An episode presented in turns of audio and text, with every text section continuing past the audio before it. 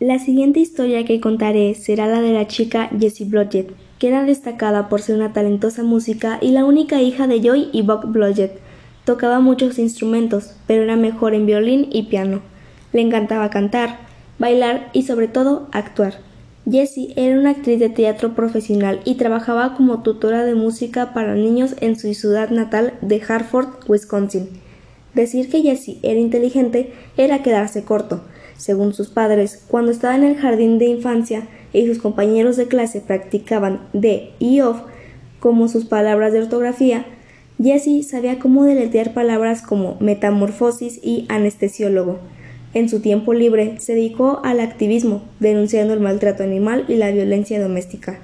El 14 de julio de 2013, Jessie interpretó su papel estrella como violinista en Flider of the Roof, Luego regresó a la casa de sus padres y se fue a la cama. A la mañana siguiente, alrededor de las 8 a.m., su madre dejó algo de ropa sucia en su dormitorio, donde todavía dormía. Alrededor del mediodía, su madre llegó a casa del trabajo durante la hora del almuerzo y descubrió que Jessie todavía no estaba despierta. Subió a su habitación para despertarla, pero lo que vio no pudo pasar desapercibido. Jessie no respondía y estaba fría, histérica y casi ininteligible la madre llamó al 911. El cabello y ropa de Jessie estaban mojados, lo que lleva a la policía a creer que el asesino pasó más tiempo con su víctima. La casa no tenía señales de entrada forzada. Esto significaba que probablemente era personal. La primera pista importante del caso provino del diario de Jessie. Ella había escrito acerca de haber sido acosada sexualmente por un compañero de trabajo en un restaurante en el que trabajaba, pero resultó que tenía una coartada hermética. Estaba fuera del país en el momento del asesinato. Otros miembros del elenco en la fiesta de Flider of the Rock notaron que cierto tipo actuaba un poco extraño con Jesse. Y de la nada surgió un caso un tanto sospechoso mientras resolvían el caso de Jesse. Fue el de una corredora llamada Melissa que había sido atacada por un joven alto y larguirucho con un cuchillo. La mujer había logrado luchar contra él e incluso consiguió el cuchillo. Luchó tan implacablemente que su atacante le preguntó ¿Puedo irme? Él se bajó de ella y huyó, y ella lo siguió.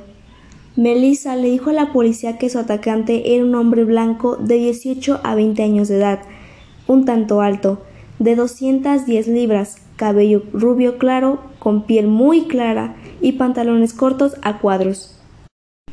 Conducía un Dodge Grand Caravan azul modelo más antiguo. La camioneta había sido vista en un parque diferente en una fecha anterior y un oficial que patrullaba el parque la encontró sospechosa y había revisado la matrícula. Pero la matrícula no tenía ninguna orden judicial, por lo que el oficial siguió adelante. Más tarde, después de escuchar sobre el ataque y la descripción del vehículo, ese mismo oficial revisó todas sus comprobaciones de matrícula. La policía de Richfield descubrió que el propietario registrado del vehículo no se ajustaba a la descripción, pero que a su hijo lo hacía coincidir con una T.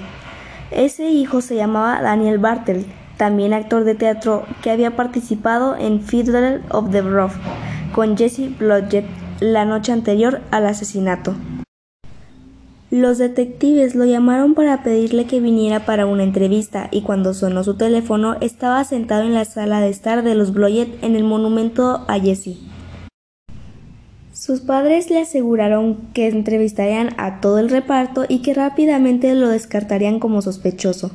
Durante su entrevista con la policía, los detectives le preguntaron a Daniel a dónde venía y él mencionó que estaban en la casa de los padres de Jesse, cuando le preguntaron qué le había pasado a Jessie, Daniel respondió Creo que alguien la acosó y asesinó. Daniel ya había admitido el ataque e intento de violación a la corredora en el parque y al escuchar esa respuesta las alarmas sonaron en sus cabezas.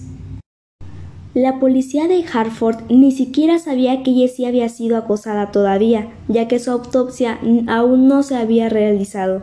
Tenía una herida en el pulgar que, según dijo, se hizo en el trabajo.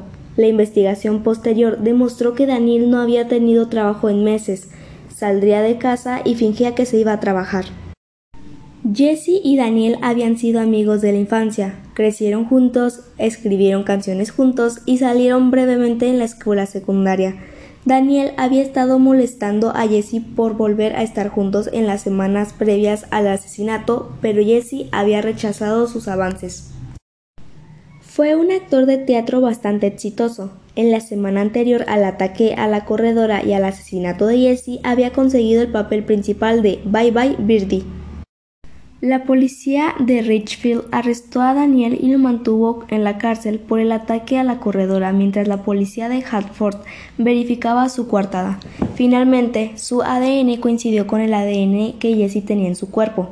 Cuando se enfrentó con la evidencia en su contra, Daniel afirmó que se había ido a casa con Jesse de la fiesta del elenco alrededor de las 10 pm, la noche anterior al asesinato, y que tuvieron relaciones sexuales consecuales y se fue.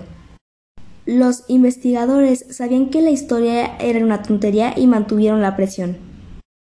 Después de que se completó la autopsia, la policía teorizó que la mañana del 15 de julio de 2013, Daniel Bartel se colocó en la casa de Jesse Blodgett a través de la ventana de su habitación, la ató, le puso una mordaza en la boca y luego le puso cinta adhesiva sobre la mordaza para que no se saliera.